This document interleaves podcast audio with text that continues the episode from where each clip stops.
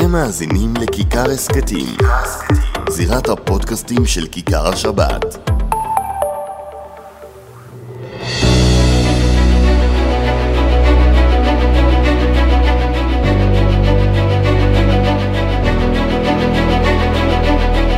שלום לכם, אנחנו עם uh, עוד uh, פודקאסט הזירה, והצפת. במה הצצת בטוויטר שנייה לפני שנכנסת לשידור? שלמה פולה. מה נשמע? אני יודע, סביר נראה לי. הגעת בלי מדים היום, אחרי חודש וחצי. זהו, אל זרקו אותך? אל תגלה, לא, לא, עוד לא, עוד לא. אני עוד חוזר הלילה. חוזר הלילה? חוזר הלילה. אחרי הפוגה של? 24 שעות. כן, צריך לומר שאתה פריבילג, כבר הזכרנו את זה בפרק הקודם שלנו, כזה שזוכה לבקר uh, בבית פעם בשבוע. אה, תשמע, זה- הגיל אה, או התרגיל? זה בעיקר אה, מג"ד שמאוד אוהב להזין לפודקאסט שלנו, אז הוא דורש שאני אסע. לא נראה לי שאתה רוצה שהקטע הזה יצא בטוויטר, נכון?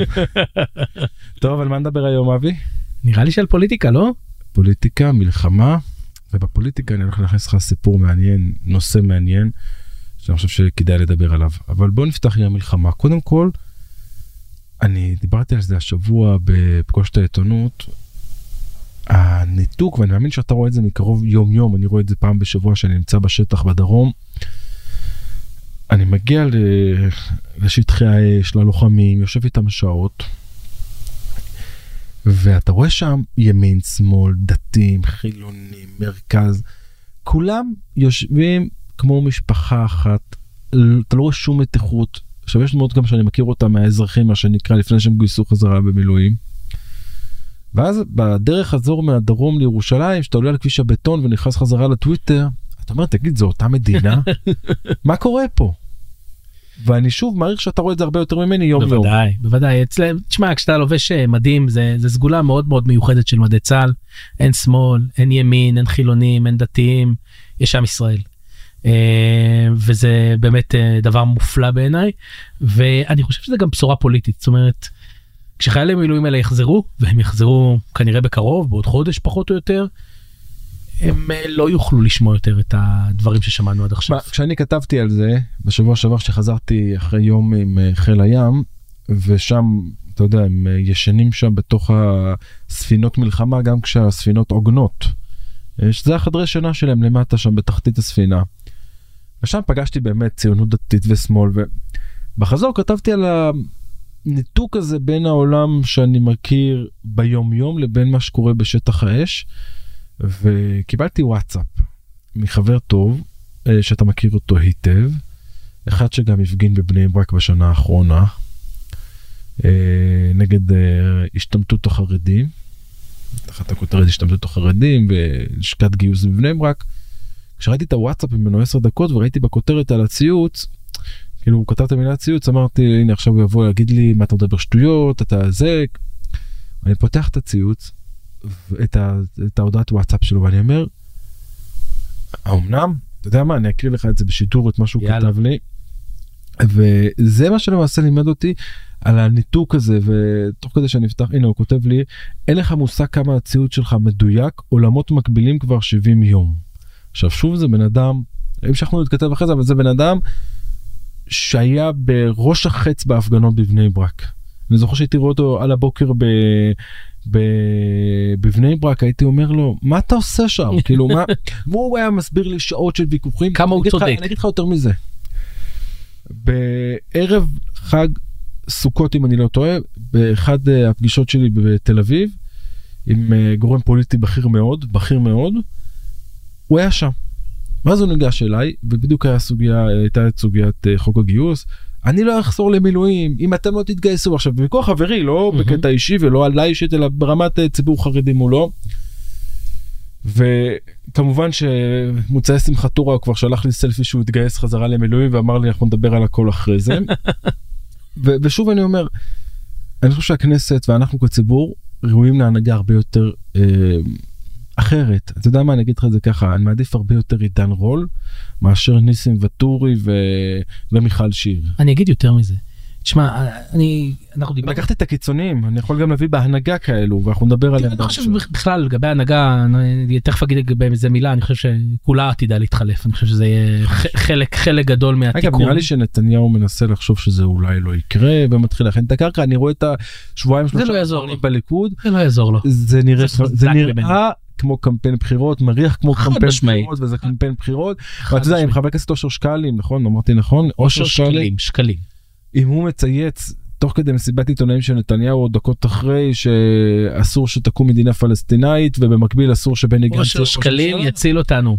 אתה מבין שהוא בסוף חושף את מה שכולנו אומרים ובליכוד הדרג היותר בכיר מנסה להימנע מלומר את זה.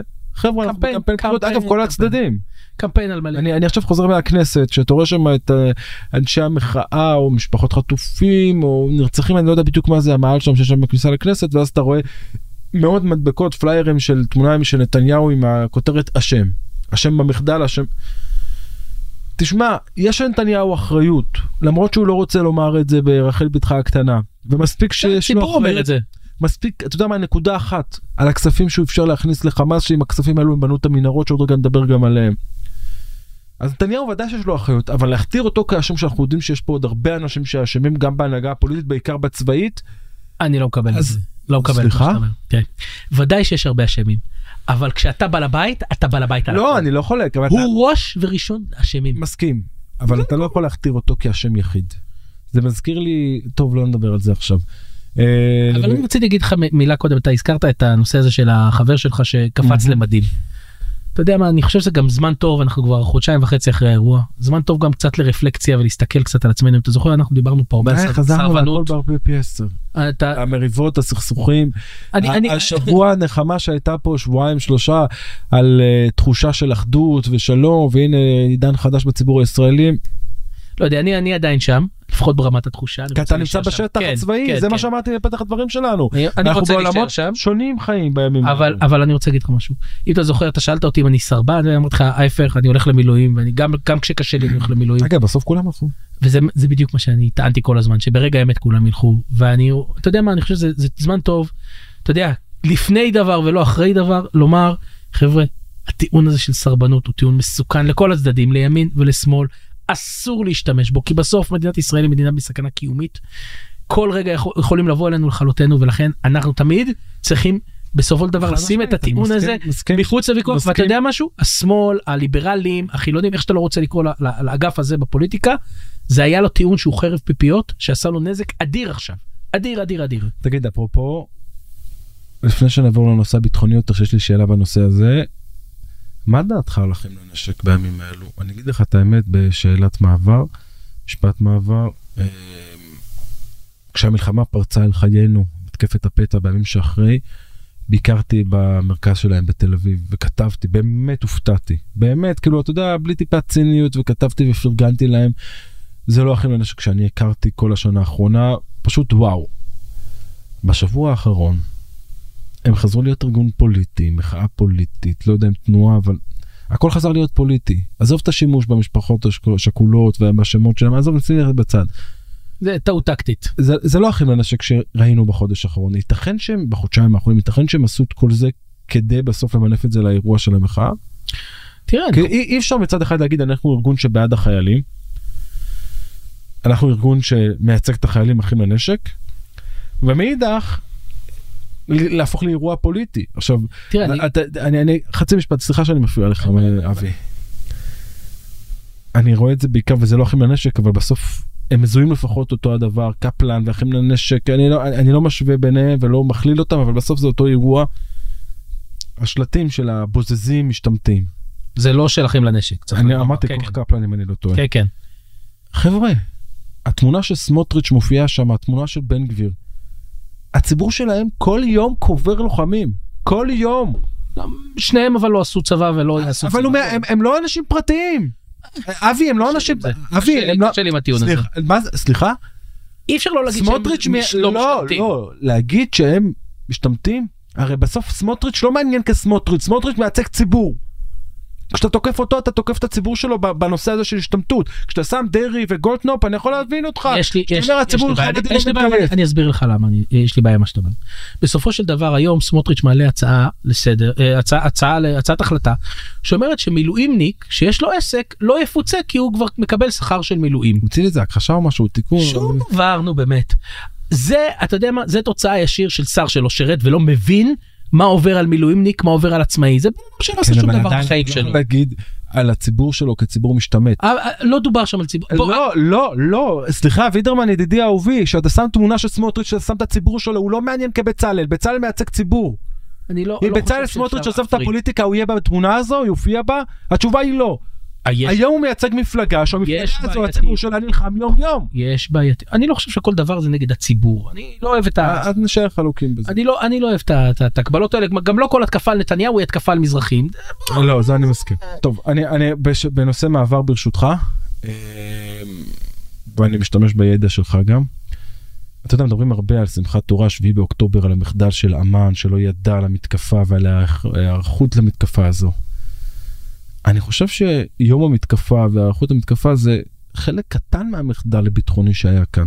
כשאני רואה השבוע את התמונות והסרטונים מהמנהרה ברצועת עזה, 400 מטר מהגבול, מטרו, אומר דובר צה"ל, עיר טרור. אגב, הייתי צריך להיות שם ביום שישי, רק פחדתי שלא אספיק לחזור לפני כניסת שבת. אני שואל את עצמי, אבי, איך בונים מטרו, ואני רואה את הבדיחות שהיו מביאים את סנוואר לתל אביב, היה בונה את המטרו יותר מהר, עזוב את הבדיחות בצד. איך מטרו כזה, ודוץ אומר שזה לא המטרו היחיד, יש עוד כמה שיחשפו בימים הקרובים, ואנחנו לא יודעים כלום. איפה אמ"ן? איפה המודיעין הישראלי? איפה שב"כ? אני אענה לך. אמ"ן וצה"ל עובדים על דבר שנקרא צי"ח. את הצי"ח, זאת אומרת, על מה אתה הולך להתמקד, נותן הדרג המדיני. הדרג המדיני הרדים את כל נושא חמאס. אתה בא להגיד לי ש... לא, לא, לא הדרג מקבל. המדיני, לא מקבל, האיש יכול. לא לקבל, אבל זו אלה העובדות. מחדל מודיעיני, אתה אומר עכשיו זה קשור לדרג המדיני? לדרג המדיני יש אחריות. בעצם העובדה שהוא עמד בראש הממשלה, ואני מדבר על לא, נתניהו, במעשים. הוא עומד, יש לו אחריות על זה שהוא אפשר להכניס מאות מיליונים לחמאס שבכסף הזה הם בנו מנהרות. נכון. אבל יש פה כשל מבצעי מודיעיני בזה שלא ידענו שחופרים 400 מטר מהגבול שלנו מטרו, אבל אני אענה. עיר טרור, אבל בשביל, וזה לא עיר אחת, זה בשביל כמה... להביא מודיעין אתה צריך להשקיע משאבים, אוקיי? אתה לא יכול להביא מודיעין אם אין לך משאבים. אני אענה לך ככה, אתה מדבר על זה. נו. את- יומיים שלושה לפני שמחת תורה הייתה ישיבה ביטחונית עם ראש הממשלה ועוד כמה חברי קבינט בכירים ושם הדרג הצבאי כולל שב"כ אם אני לא טועה המליץ לראש הממשלה להוסיף את מספר העובדים העזתים שנכנסים לישראל נכון. כי הנה הכסף והעבודות שאנחנו נותנים להם זה מרגיע את השטח והכל תקין. זה המוד... שוב אני אומר לנתניהו יש אחריות אבל בסוף הוא פועל לפי מודיעין הוא קורא כל בוקר מודיעין ואתה לא יכול לומר עכשיו שאם המודיעין לא עלה לזה כי נתניהו לא נתן להם הוראה הוא לא נתן להם משאבים. אבי לא קונה אתה את זה. צריך בסופו של דבר, בוא, מה הקבינט שלנו החליט הרי פעם אחרי פעם אחרי פעם להגיד חמאס מורתע. בסדר זה א', אם חמאס מורתע אני לא אז לא. צריך להשקיע משאבים. ולא לא צריך נכון, להשקיע התפקיד- ולא צריך להשקיע לא נכון. תפקיד של שירות הביטחון הכללי ושל אמ"ן לאתר כאלו מנהרות לאתר שחמאס בונה כאלו. מנהרות אתה לא יכול לפתור אותם מאחריות רגע, רגע, כי רגע. נתניהו. שנייה, קודם כל, אגב ההפרדה בין חמאס והחמאס מורתע זה היה לא רק בממשלת נתניהו זה היה גם בבנט לפיד בחגורה שחורה גם אז עשו את ההבחנה הזו בין חמאס הילד הטוב לג'יהאד אסלאמי הילד הרע. זה גם היה מגוחך, אני מסכים לגמרי. אה, אני קודם כל מסכים שהיה פה מחדל והיה מחדל מודיעיני והיה מחדל, אין ספק. אבל אני, כל מה שאני מנסה לטעון כל הזמן, זה בסופו של דבר, זה לא קרה סתם, זה קרה כי המערכת הורדמה על ידי מי שהחזיק קונספציה מוטעית, ומי שהחזיק את הקונספציה זה ראש הממשלה. וגם, אגב, גם שר האוצר שהסביר לנו שחמאס הוא הפרטנר שלנו, כי הוא מציל אותנו מהקמה של מדינה פלסטינית, חס ושלום, שבאמת אה, זה אסון הרי אה, שאין אין בלתו. ואז ראינו ראינו את התוצאות של, ה, של המדיניות הזאת. זה פשוט פירות הבאושים של אותה מדיניות. טוב, הנושא האמיתי להיום. לא יודע מה אמיתי אחרי כל מה שדיברנו אבל נושא מעניין. מס שתייה מתוקה. הופה איזה דרמה. נו. תגיד לי, כן. קצבאות לא קיבלתם, גיוס לא קיבלתם, אפילו את המס שתייה מתוקה, לא- בשביל מה נכנסתם לממשלה הזאת? טוב. קודם כל צריך לומר שסמוטריץ' הודיע שזה פורסם בטעות טעות שנייה להיום כן הצו של אה, משרד האוצר דקות לפני כניסת השבת וב-2023 ודאי זה לא יקרה והוא יאריך את הצו של אה, של הפחתת המיסים על השתייה המתוקה ולקראת 2024 אולי זה יהיה חלק מאירוע גדול וגם אז זה יהיה רק בתנאי שתהיה הסכמה של הסיעות החרדיות וראש הממשלה אני מזכיר לך שזה סעיף הסכם- בהסכם הקואליציוני סמוטריץ' לא יכול לפעול לבדו. כי זה כל כך חשוב. עכשיו אני רוצה לומר לך משהו על הנושא הזה ואני דש בזה לא מעט בסיפור של השתייה מתוקה מס ואני אעשה לך לפחות את עמדתי. כן אני הייתי בעד אני אגיד את זה ככה הייתי נגד המיסים של ליברמן הטיל. קודם כל כי זה ליברמן לא מתכחש לזה ואני אסביר למה. אם איתמר בן גביר יבוא היום עם איזו רפורמה לדאוג לבריאות של הציבור הערבי מישהו בציבור הערבי יאמין לו? לא. יפה זה מה אתה שוכח שליברמן של אותה עת נכון. החרים את הסיעות החרדיות כשבנט ולפיד ניסו לקרוץ את הסיעות החרדיות שאולי יצטרפו הוא אמר אם הן מצטרפות אני אני פורש. זה אותו ליברמן ששלח אותם את הסיעות החרדיות עם מריצה. בסוף מייצגות את הציבור החרדי על מריצה למזבלה וכל המתקפות שלו לציבור החרדי באותה עת. לכן אף אחד לא האמין לליברמן שהוא בא לדאוג לציבור החרדי עכשיו זה היה חלק מאירוע גדול יותר ולכן המיסים נתפסו כסוג של גזרה ולכן גם הייתי בעד שיבטלו אותה. עם, עם כינון הממשלה החדשה שהחרדים היו חלק מרכזי. היום צריך לומר שוב סמוטריץ' כבר הודיע ש, שזה זה פורסם בטעות אני אומר שוב דעתי כיום. כן להעלות את המיסים על השתייה המתוקה גם שר- לצד- גם שר הבריאות אה, נכון, תמך. לצד לצד הסברה הסברה אז באותה עת כשאני נלחמתי נלחמתי להביא רעיונות עם אנשי מקצוע ממשרד הבריאות משרד האוצר לא נדבר על השרים. כולם נכון. סירבו. היחידה שהתראיינה זו השרת הגנת הסביבה דאז נכון. מירית, תמר זנדברג נכון. וגם היא הגיעה בשלב מאוחר ודיברה על החד פעמי. אני אומר שוב כן אולי טעינו ב- ב- בהסתכלות שלנו שזה בגלל ליברמן וצריך להתנגד. אולי צריך לעשות חשבון נפש גם העיתונאים החרדים גם הפוליטיקאים החרדים שדיברו על אנטישמיות גם נתניהו שאמר שמדובר במס אכזרי. מס עבאס. עדיין אני אומר שוב כיום אני מקווה מאוד שהסיעות החרדיות יגדילו ראש. אני רואה את מספרי החולים אה, בסכרת השמנה במגזר החרדי אתה ודאי לא תמצא אותי הם חולק. צריכים לפעול להגיע להסכמות בעיקר מול גולדקנופ ואגודת ישראל להחזיר את המס גם אם לא על הדיאט ועל מיץ ענבים נראה לי שמיץ ענבים כבר הורחק בחוק של ליברמן נכון. בצו של ליברמן שזה לא ייראה כאיזושהי גזרה ומלא מלא הסברה אני אומר שוב כן אני לא יש מי שיגיד לי עכשיו אתה מבין אתה חוטא לתפקיד שלך יכול להיות אבל אני אומר עוד פעם אז לא הצלחנו להאמין לליברמן שהוא דואג לציבור החרדי. זה בדיוק כמו שבן גביר יבוא לדאוג לבריאות של הציבור הערבי ומישהו יאמין לו התשובה היא לא. לכן אני אומר היום למרות ההתנגדות של גולדנופ אני חושב שהסיעות החרדיות צריכות להגיע איזושהי הבנה להחזיר את המס הזה עם הסברה הסברה הסברה ומלחמה בהשמנה והסכרת. אני מאוד מקווה שזה יקרה כי זה גם יעשה צעד בונה אמון אני חושב בכלל בחברה בחברה הישראלית. לא אני אני מאוד מופתע ביממה האחרונה שכתבתי על זה אז כל כל החברים תוקפים ומצייצים לי עדיין? לא מצייצים לי איך אתה משנה את האור שלך לפני שנה אמרתם זה אנטיש. קודם כל נגיד כך מי שדואג באמת לבריאות של הציבור החרדי היה צריך לשתוק היום ולחכות שזה יאושר היום מחר מחרתיים יחזירו את המס ואז תתקפו צבועים צבועים צבועים מה שהם עשו בסוף הם גרמו לחרדים להינעל בתוך העמדה שלהם שהמקורית לא להחזיר את המס אני שוב חושב שטועים ראשי הסיעות החרדיות כן צריכים להחזיר את המס עם הסברה ולא כמשהו שמגיע כהמחנך העליון שמגיע ופתאום מטיל כן. איזושהי אה, גזירת מס. יכול להיות מאוד מעניין. שמע אולי עוד יש עתיד מה? אולי עוד יש עתיד על מדים? אני לא על מדים. לא ראית את הקמפיין של המתמודד בהרצליה? אה בהרצליה כן יריב כן. עוד משהו? אה, אנחנו כבר 30 30 דקות לתוך הפודקאסט לא הזכרת. לא הזכרת את המילה רפורמת משפט כלום. אני חשבתי שהיא אה, הלכה לעולמה לא? לא לא לא נעים לעורר מתים. הלוויה עוד לא הייתה אבל ודאי שהיא הלכה לעולמה כנראה. באיזה- בשדה תימן. טוב שכך. אבי וידרמן ישי כהן תודה רבה לך. נתראה.